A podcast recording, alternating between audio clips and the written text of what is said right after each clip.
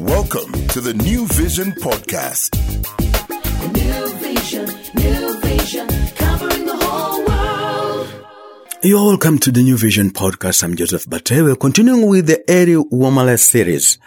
And today's question is, why did we love Eri Wamala's songs? Well, if you want to know the answer, just listen to the songs. He sang them with a sincerity that is very, very rare in today's music. He sounded fresh to the ears until his death. All his songs could stand on their own as hits.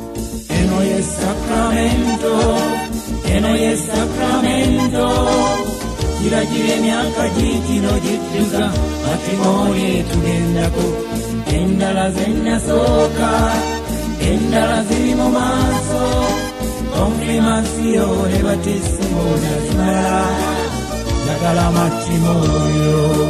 He was a very good lyricist. You know, you listen to the word play, you love the words, the way he played around with the words. His voice was soothing to the ears. The musicality, you know, that was Eri Wamala. He always paid more attention to the music. He wasn't a commercial singer. Actually, he did not believe in releasing so so many songs he believed in having a good song out there that would stand the test of time that's why we loved Eri Wamala. now Eri Wamala the person who was he Eri Wamala the person was um, a cultured man that's how I can describe him I had so many interactions with him. I had interviewed him, written about him so many times, but he was a cultured man. I mean, eh, he was brought up well. He he was very respectful of the young and of the old, but he was also shy. He was, I remember him. He was very very shy um, in certain instances, and he loved wearing ties and jackets. He was really smart that's what I remember. Those are my memories of Eri Wamala. But uh, one of the daughters, Lydia Wamala, says he never called his daughters by their names. He called their daughters, his daughters, um, baby. You know, every daughter of his was a baby. Hey, baby, come here. Hey, baby, baby. That was Eri Wamala. And when he was with the daughters during the day, he never talked about the music. That was him. He also hated being called Mzee. that would like, you know, make him angry, you know, angry, but not in the angry way of shouting at you.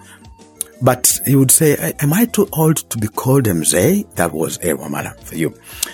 Uh, he, he did, you know, put up a legacy. And the legacy is that the music stays on and on and on. It's evergreen you know, the longevity of having a, a, song that stands the test of time takes a lot of effort in the songwriting and preparation in the recording studio. And Eri Wamala had that. Most of the songs don't stay on the charts for such a long time.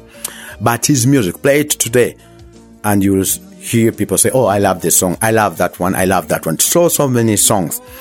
Eri Wamala, I told you his first, first, his first show was 1959. Now, in 1994, he put up a show to celebrate 40 years of Wamala, and that was the help with the help of an artist called Nua Wamala to celebrate his 40 years in the music industry. And he charged 20,000 shillings. At the time, the show 1994 would cost if you, you the ticket would cost 5,000 shillings only.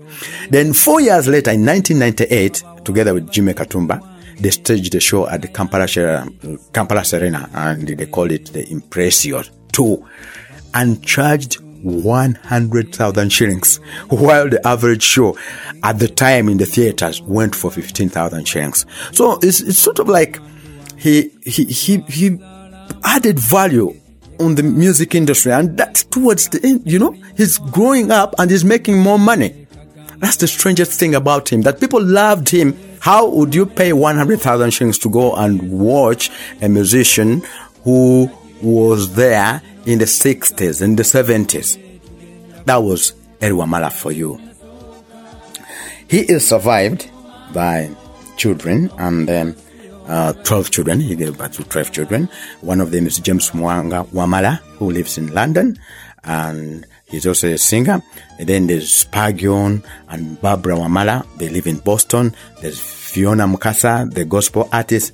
There's Dennis Wamala, who's a lawyer with Katera and Kajimu Company Advocates. Then there's Gertrude Wamala, who works with Sebalu Lule and Company Advocates. And there's, of course, Lydia Wamala, who used to work with, uh, who was the Sunday Vision news editor. So briefly, that is the story of Eri Wamala, the music icon who is evergreen. Hope you enjoy this. Sacramento, Sacramento, ha.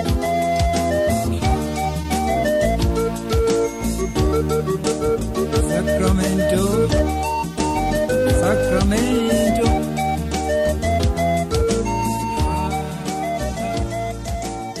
You've been listening to the New Vision Podcast. New